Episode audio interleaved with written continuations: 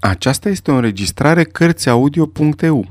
Pentru mai multe informații sau dacă dorești să te oferi voluntar, vizitează www.cărțiaudio.eu. Toate înregistrările Cărțiaudio.eu sunt din domeniul public. Edgar Rice Burroughs, Tarzan din neamul maimuțelor, capitolul 2, Cămin în sălbăticie. Și nici nu a avură mult de așteptat căci a doua zi dimineața când Clayton ieși pe punte să-și facă obișnuita plimbare înainte de micul dejun, răsună o împușcătură, apoi încă una și încă una.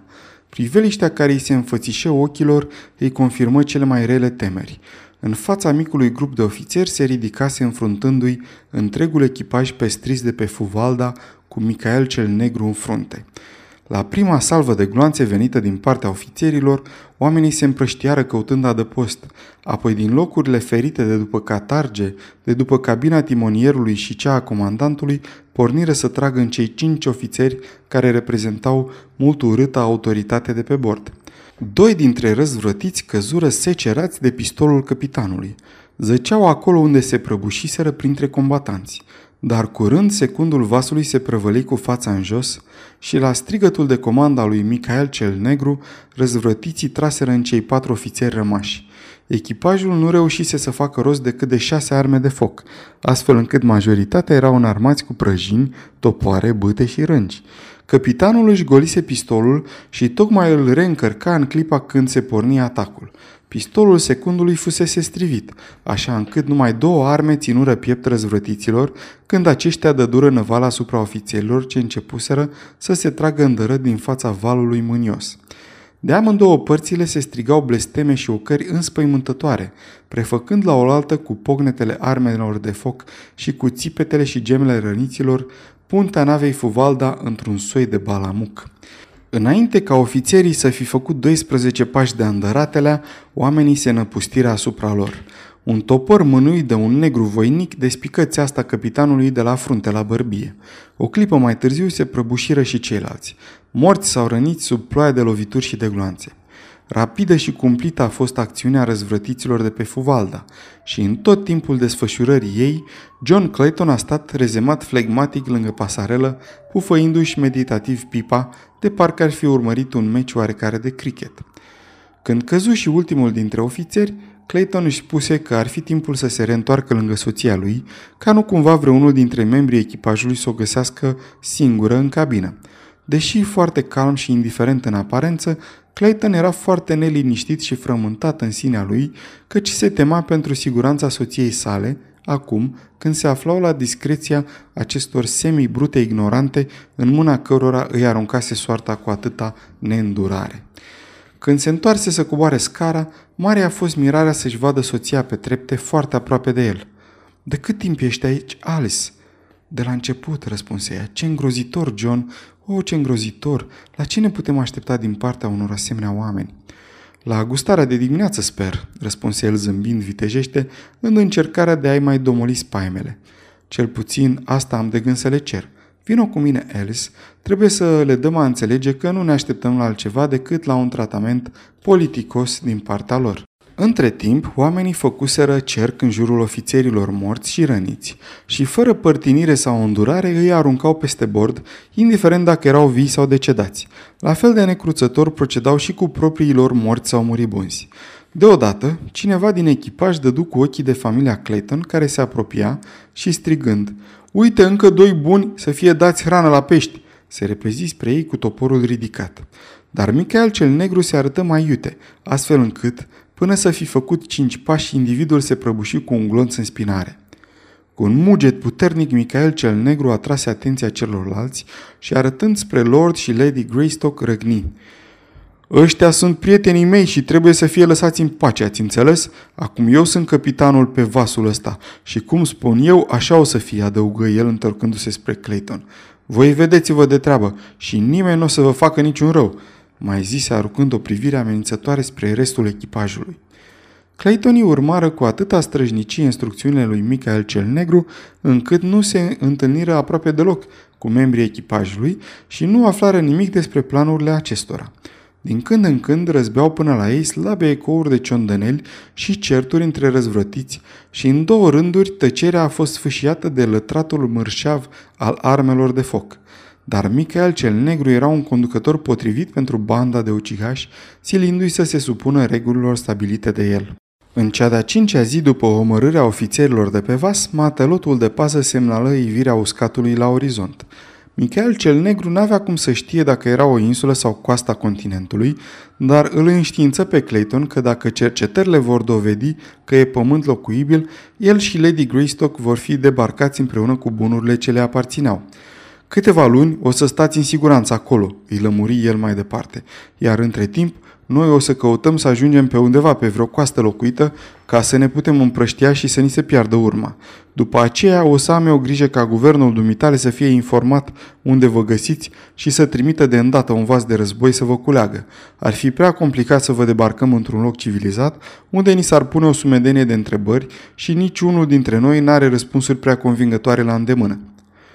Clayton protestă împotriva lipsei de omenie a unei debarcări pe un țăr necunoscut, unde ar fi lăsați în voia fiarelor sălbatice și probabil a triburilor și mai sălbatice. Dar vorbele nu i-au fost de niciun folos și nu reuși decât să stârnească mânia lui Michael cel Negru, așa încât se văzu nevoit să se înfrâneze și să facă haz de necaz. În jurul orei 3 după amiază ajunseră în dreptul unei frumoase coaste împădurite, la gura a ceea ce părea a fi un golf înconjurat pe trei laturi de pământ. Michael cel Negru trimise în recunoaștere o barcă încărcată cu oameni pentru a sonda intrarea și șansele ca Fuvalda să poată ancora în golf fără riscuri. O oră mai târziu, oamenii se înapoiară și declarară că apa era suficient de adâncă pe întreg parcursul, precum și în micul bazin. Încă înainte de a se fi întunecat, Fuvalda își lăsă ancora pe fundul apelor liniștite ca o oglindă ale golfului. Țărmul care îl înconjura era îmbietor, acoperit de vegetație semitropicală, iar în depărtare părea să se înalțe din ocean un ținut de dealuri și platouri acoperite aproape uniform de pădure virgină. Nu se zărea nicăieri vreun semn că pământul ar fi fost locuit, dar faptul că ar fi putut adăposti cu ușurință viața umană se vedea limpede prin belșugul de păsări și animale zărite de cei ce vegheau pe puntea Fuvaldei, precum și prin sclipirea unui râuleț ce se vărsa în golf, asigurând apă dulce din plin. În timp ce înserarea învăluia pământul, Clayton și Lady Alice stăteau încă pe parapetul navei, contemplând în tăcere viitorul lor cămin. Din umbra întunecoasă a măreției păduri răzbăteau chemările sălbatice ale fiarelor, răgetul profund al leului și din când în când câte un țipăt strident de panteră. Femeia se lipi mai strâns de soțul ei, anticipând cu spaimă grozăvile ce le vor fi hărăzite în bezna fioroasă a nopților următoare, când se vor găsi singuri pe acest țărm sălbatic și pustiu. Mai târziu, în aceeași seară, Michael cel Negru se apropie de ei, doar atât cât să le ceară să-și facă pregătirile pentru a debarca în zori. Încercară să-l convingă să-i lase într-un ținut mai ospitalier, într-un loc îndeajuns de apropiat de civilizație, încât să poată spera să nimerească pe mâini prietenoase. Dar nici rugămințile, nici amenințările, nici făgăduielile de răsplată nu-l putură clinti. Sunt singurul om de pe bord care nu preferă să vă vadă mai curând morți, deși știu că asta ar fi calea cea mai înțeleaptă ca să ne salvăm noi pielea. Dar Michael cel Negru nu-i omul care să uite un bine. Dumneata mai scăpat odată de la moarte și ca revanșe acum îți cruți eu viața, însă mai mult de atât nu pot face. Oamenii n-au de gând să vă mai înghită prea mult timp și dacă nu vă depun iute pe uscat, s-ar putea să se răzgândească și în această privință. O să cobor pe țărm tot ca la balâcul vostru, niște unelte de gătit, câteva pânze vechi ca să vă înjeghebați corturile și merinde cât să vă ajungă până puteți descoperi fructe și vânat. Cu armele voastre de apărare o să puteți rezista destul de lezne până o să vă vină în ajutor. După ce o să-mi găsesc o ascunzătoare sigură, o să am grijă ca guvernul britanic să afle unde vă găsiți. Pentru nimic în lume n-aș putea să le indic locul exact, pentru că nici eu n-am habar unde vine, dar până la urmă or să vă găsească.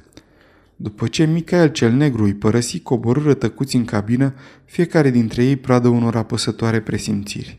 Clayton nu credea că Michael cel Negru ar fi avut cea mai mică intenție să înștiințeze guvernul britanic asupra locului unde se aflau și, de asemenea, se îndoia că nu se urzea cine știe ce trădare pentru a doua zi, când vor acosta împreună cu marinarii care urmau să însoțească pe ei și avutul lor.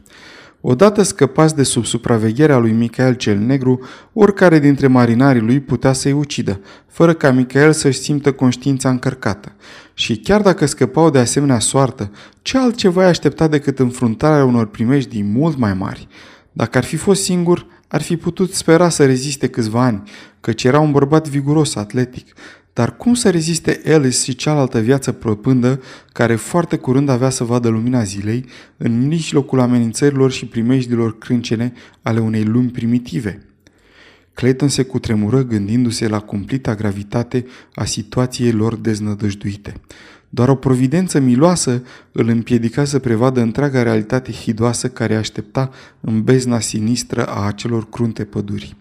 A doua zi dimineață, Vasele lor lăzi și cutii fură stivuite pe punte și apoi coborâte în bărcile ce așteptau să le transporte pe uscat. Avea un bagaj numeros și variat, întrucât Claytonii prevăzuseră eventualitatea de a fi nevoit să rămână 5 până la 8 ani în noul cămin spre care plecaseră. Așadar, pe lângă numeroase obiecte de strictă necesitate, luaseră cu ei și multe articole de lux. Michael cel Negru hotărâse că nimic din ceea ce aparținea familiei Clayton să nu fie reținut la bord. Dacă această hotărâre se datora milei ce îi inspirau cei doi sau propriilor sale interese viitoare, ar fi greu de spus. Dar fără îndoială că prezența pe o navă suspectă a bunurilor aparținând unui înalt funcționar britanic dispărut ar fi fost un fapt greu de lămurit în orice port din lumea civilizată. Michael cel Negru era atât de zelos în strădania sa de a-și aduce intențiile la îndeplinire, încât stărui ca marinarii în posesia cărora se aflau pistoalele lui Clayton să îi le restituie de îndată. În bărci fură încărcate de asemenea provizii de carne sărată și biscuiți, o mică rezervă de cartofi și fasole, precum și chibrituri, vase de bucătărie, o lădiță cu unelte și pânze vechi făgăduite de Michael. De parcă și el s-ar fi temut exact de lucrul pe care îl bănuise Clayton, Michael cel Negru îi însoți personal pe țărm și a fost ultimul care i-a părăsit când, după ce butoaiele de pe vas au fost umplute cu apă proaspătă, bărcile se îndreptară spre fuvalda rămasă în așteptare. În timp ce bărcile pluteau lin pe apele domale ale golfului, Clayton și soția sale priveau îndepărtându-se și în sufletul amândouăra încolți presentimentul unei inevitabile calamități și al unei disperări fără margini. În spatele lor, pe muchea unei măguri joase pândeau alți ochi, ochi cu o privire fixă, fioroasă, licărind de sub sprâncene stufoase. Când fuvalda alunecă pe gura strâmtă a golfului și pieri din văz, ascunsă de un ieșind al malului, Lady Alice își aruncă brațele în jurul gâtului lui Clayton și izbucni într-un nestăpânit hohot de plâns. Înfruntase plină de curaj pericolul răscoalei de la bord. Privise în față cu dârzenie eroică teribila lor perspectivă.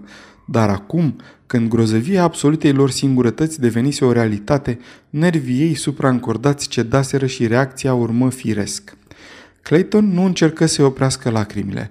Era mai bine să lase în voie această izbucnire naturală a unor emoții îndelung stăvilite și multe minute se scurseră până când fata, căci abia de era mai răsărită ca un copil, putu să-și recapete stăpânirea de sine. Oh, John!" strigă în cele din urmă. Ce groaznic! Ce o să ne facem? Ce o să ne facem?" Nu ne rămâne de făcut decât un singur lucru, Alice, răspunse Clayton, cu un ton la fel de calm de parcă s-ar fi aflat în confortabilul lor salon de acasă, și anume să ne punem pe muncă. Munca trebuie să fie izbăvirea noastră. Nu trebuie să ne îngăduim timp de gândire, căci al miteri ne-am pierde mințile. Trebuie să muncim și să așteptăm. Sunt sigur că ajutorul ne va sosi și încă repede, de îndată ce se va constata că Fuvalda a dispărut și aceasta chiar dacă Michael cel Negru nu se va ține de cuvânt.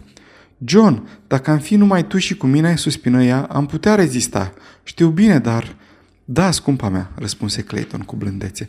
M-am gândit și la asta, însă va trebui să facem față, așa cum va trebui să facem față la tot ce va să vină, plin de curaj și cu deplină încredere în priceperea noastră de a ne descurca în cele mai vitrege împrejurări. Cu sute de mii de ani în urmă, străbunii noștri din trecutul cețos și îndepărtat au făcut față acelorași probleme pe care va trebui poate să le înfruntăm și noi, în inima acelorași păduri virgine. Și faptul că ne aflăm astăzi aici e o dovadă că ei au biruit. Și oare ce au izbutit oamenii aceia nu vom izbuti și noi? Ba chiar mai bine, fiindcă noi avem în spate veacuri întregi de cunoștințe superioare și avem mijloacele pe care ni le-a furnizat știința, de care ei nu aveau habar. Ceea ce au realizat ei, Alice, cu uneltele și armele lor de piatră și de os, vom putea realiza și noi, fără îndoială. Ah, John, ce n-aș da să fiu și eu bărbat și să am o filozofie de bărbat, dar nu sunt decât o femeie care judecă mai curând cu inima decât cu capul și ceea ce văd înaintea noastră e prea cumplit, prea de neconceput ca să poată fi exprimat în cuvinte.